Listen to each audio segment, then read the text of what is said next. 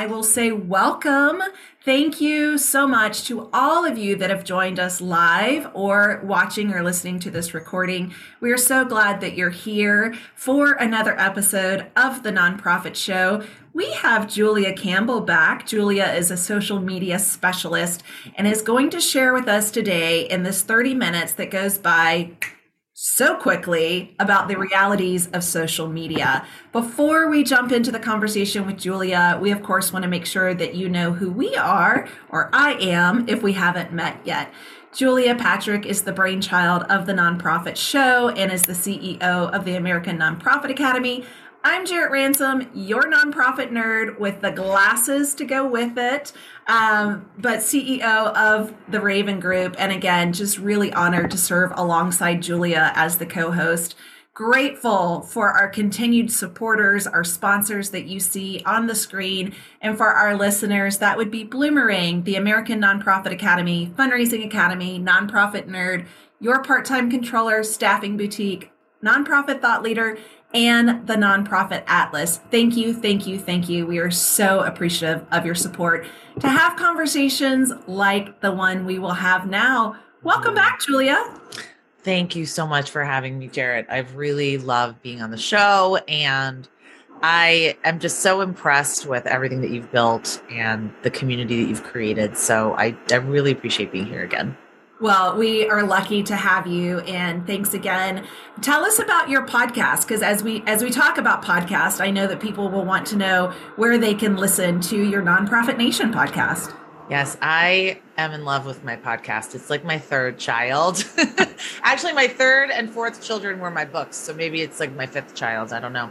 Okay. But if you go to nonprofitnationpodcast.com, you'll see all the episodes we release Wednesdays, and I'm thinking of going to twice a week because I love it so much. So the format is really I find people that I think are interesting and doing really cool things yeah. that the nonprofit sector can benefit from, and I talk to them and ask them how they do it. So my audience is primarily marketers, developers, fundraisers, executive directors, but there are some episodes that I believe pertain to everyone. We did one with Ian Adair on mental health and wellness.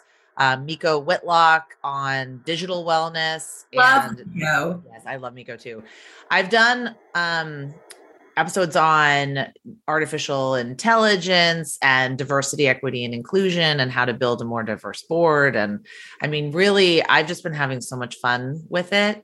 And occasionally I will surprise people with a little standalone episode that I do just by myself. That's really like a step by step kind of thing. But I've been really enjoying it. It started in August of 20. What year are we now? August of 2021. And yeah. I it's been a passion of mine for a while and I finally just kind of launched it on the world and it's gotten a great reception. So Oh, that's Absolutely. Thanks for sharing. And uh, for those of you to, to check that out, I think that would be great. I will add it to my queue. I am a podcaster listener. Oh, me too. Um, typically when I'm walking, exercising, that kind of thing. So um, perhaps this is one of your five children, your baby. Yes. You were just talking about.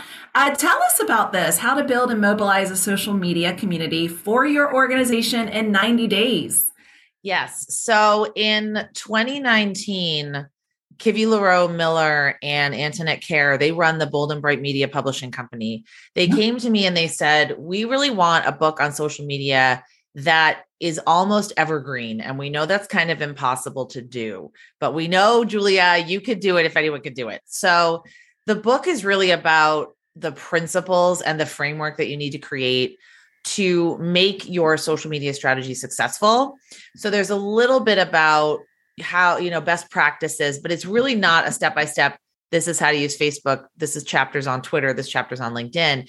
It's much more about um, how to cultivate and how to clarify what you're doing how to captivate your audience. It's set in like three parts. And if you follow all three parts and you follow the exercises you will create a playbook and a strategy for your organization in 90 days that you can then adapt because in my philosophy and i know we'll talk about this later the platforms are not nearly as important as the foundation that you're setting and the infrastructure because platforms come and go, trends come and go. But if you focus on building a community and less on using social media for promotion and marketing, then you're going to have long-term success. That's that's really my philosophy. I cannot imagine an evergreen book, so to speak, for social media because yeah. I feel like in the next 25 minutes, something on social media will change.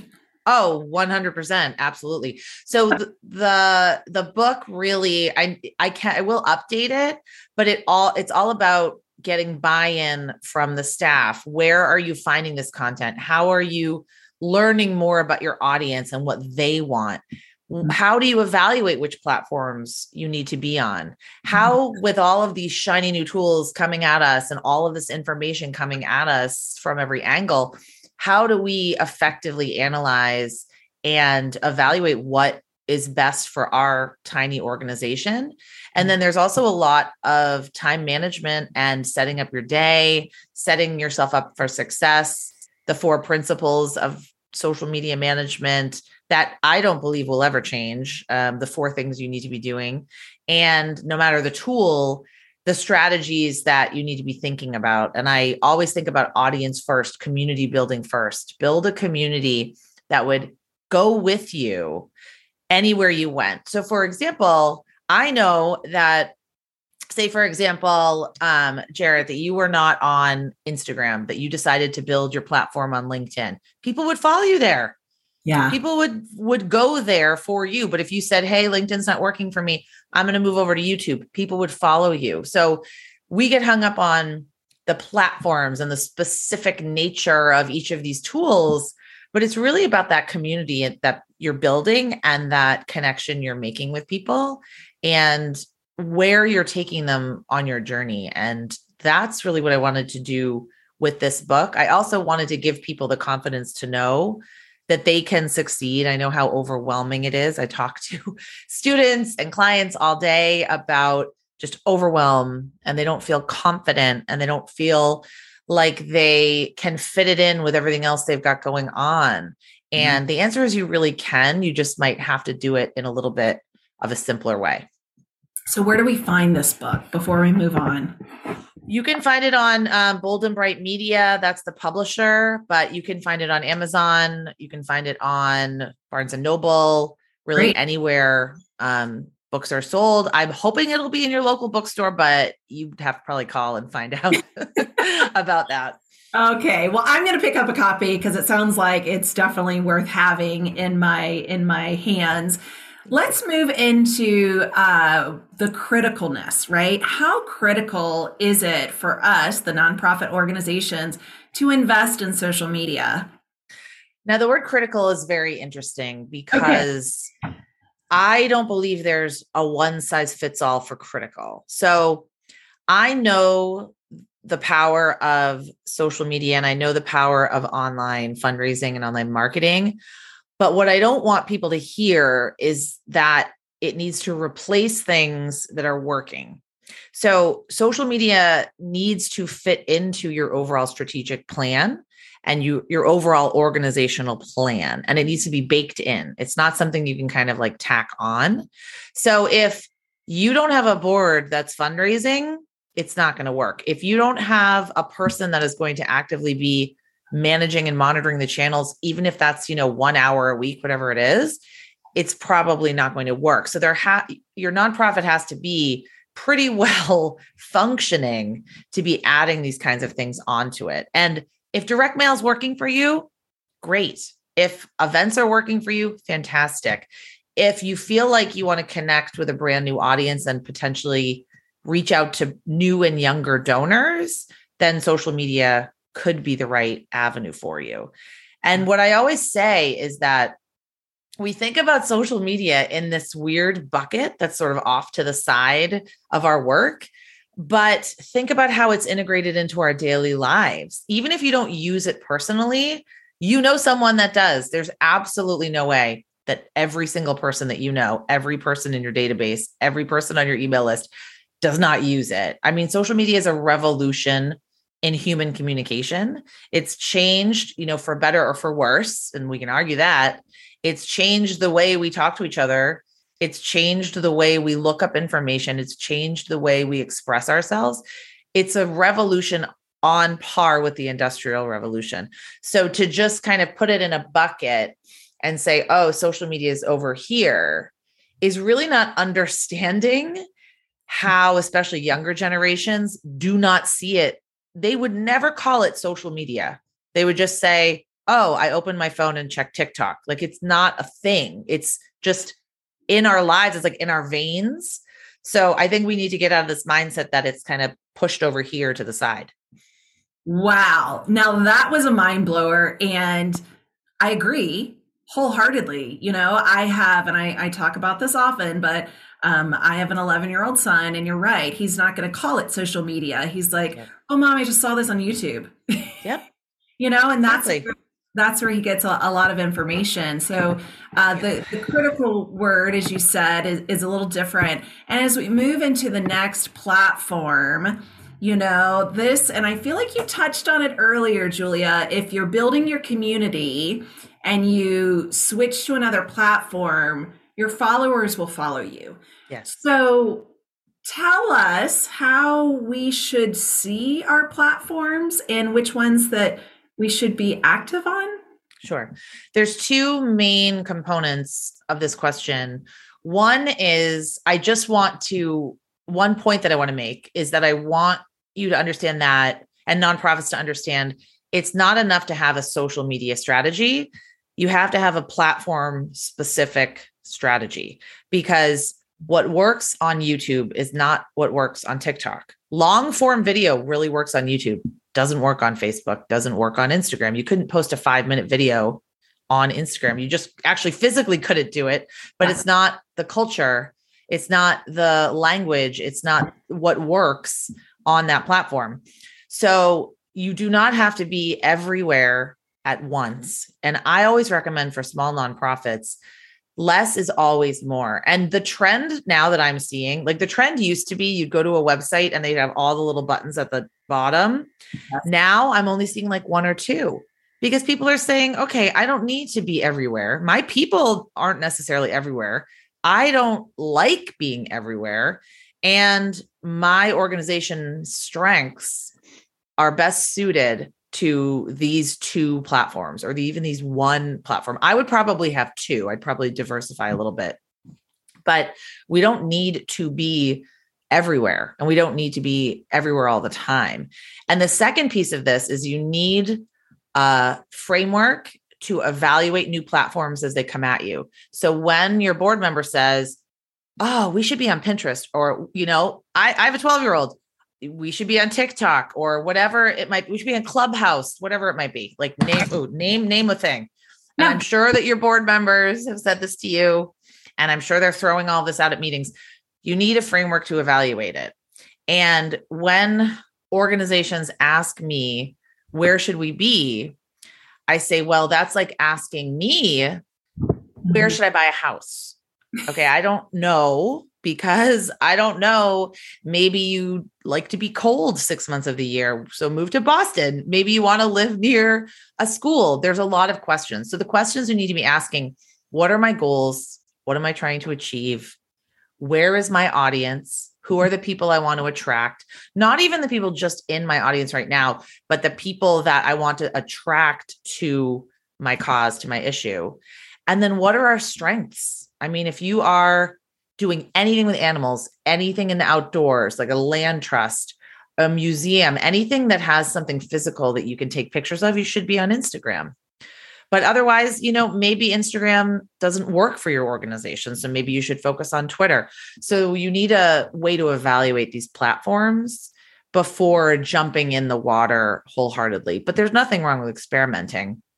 But I don't want people kind of spinning their wheels and thinking they need to be on every platform because I used to do that and trust me it's exhausting. You can't you can't maintain a deep and meaningful presence across 10 different platforms unless you have a team of marketers to do it.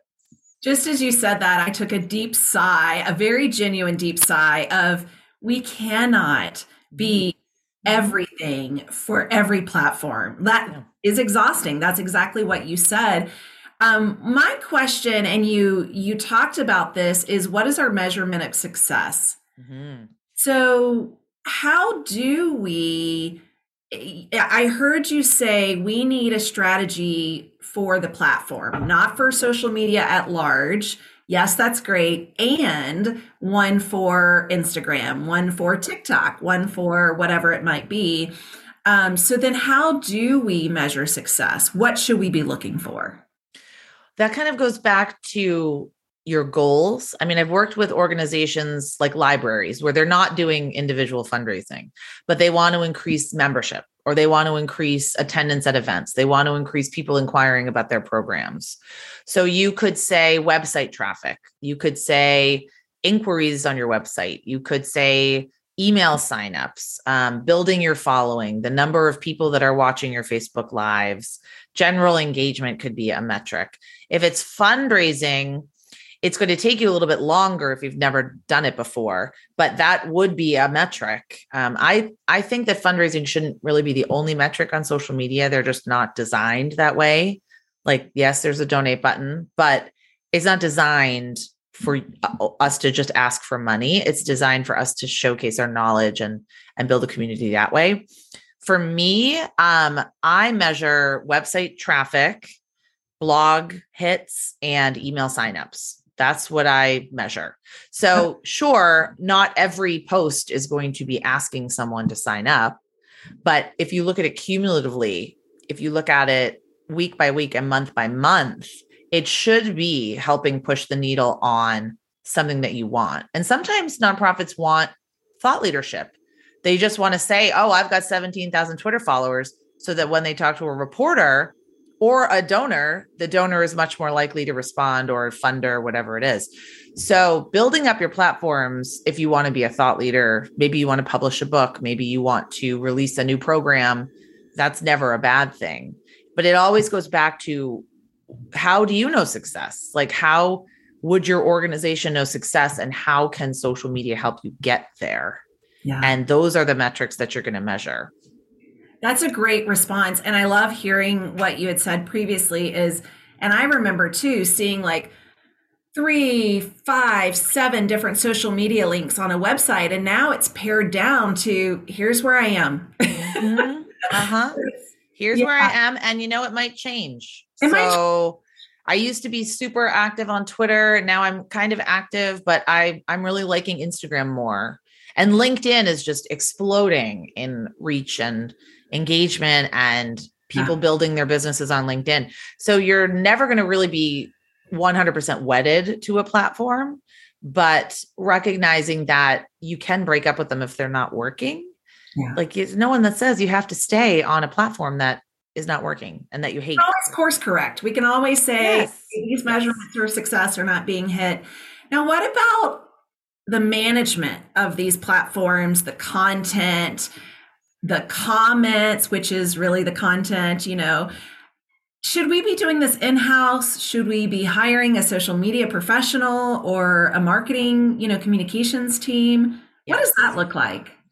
So I'm just writing them down. Okay. Because I always forget them, even though I talk about them all the time. The four pillars of social media management that if you have 20 minutes a day, if you have a full time person, if you have a whole team, they're the same four pillars. One, research, research, listening. What's trending? It's like you said, you spend the morning mm-hmm. getting the pulse of the nonprofit sector, trying to figure out the guests. What are people interested in? Thinking about your audience. That's a huge piece for nonprofits that I don't think they do enough. So, research and listening.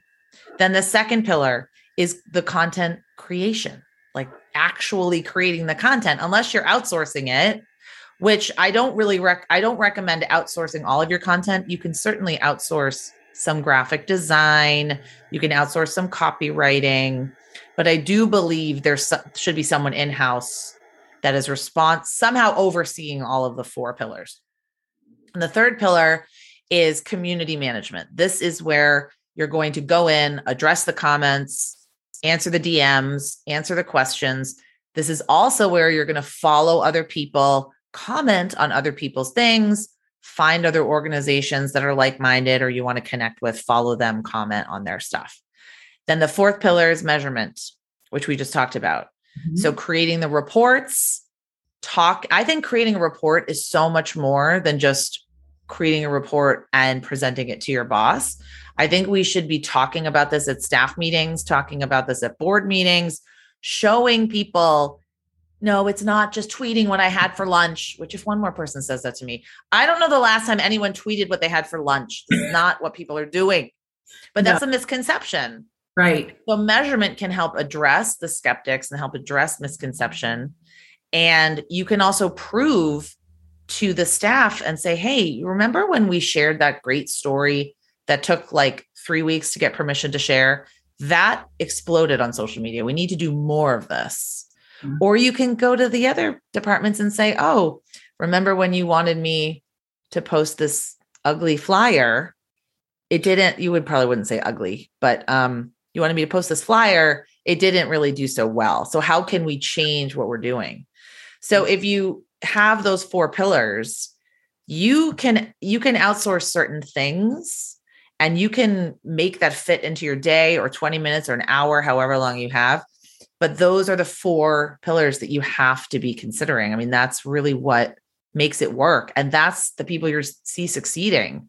They do all four of those things and they do them consistently over time. It's sort of like building an exercise program that you do consistently over mm-hmm. time and sure if you miss a couple weeks you're not going to immediately lose all of your progress but being consistent you know, thinking of it as a marathon and not a sprint is really the best way to go. So for me, I just don't feel, I think that if you don't have an inside person who can do it, your expectations really need to be tampered down because you're not going to be able to achieve as much as you can.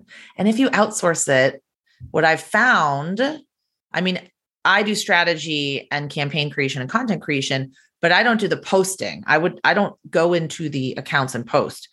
You need to be doing that. Like the nonprofits need to be doing that because they need to be responding to the questions and the comments and anything that happens. They need to be seeing, oh, this post is doing really well. Maybe I'll put some money and boost it, or maybe I'll put some money behind it. Maybe I'll create more content like that because it's all just evolving. It's not a static thing. It's not like you buy a billboard and you have someone put up the billboard or you buy a newspaper art uh, ad and somebody you know puts the ad in the newspaper it's not it's not like that i think we see it like that but we need to change our thinking around it well and that engagement is so important whether it's you know staff board committee committee members volunteers all over uh, before we move on and again we're we're coming to a close here I know you wrote them down, and I'm thinking our viewers and listeners might want to hear them again. Would you yes. repeat those four pillars, please? Yes. Number one is research and listening. Number two is content creation. Uh, number three is community management and outreach. And number four is measurement and reporting out. I love it. And back to that ugly flyer. We've all done it, right? We've all done it. And you are you're so right, Julia, that we could say, wow, look at this. Um, and the numbers, the engagement, the activity. I've seen that in my own social media. Again, Me my age, I call it social media, but in particular, my Instagram. Yeah. Um, photos of me get a much higher engagement than a photo of something else, right? And so while it's sometimes hard to constantly post photos of my face, that is the ones that receive the most engagement. And so therefore yeah. that that measurement of success.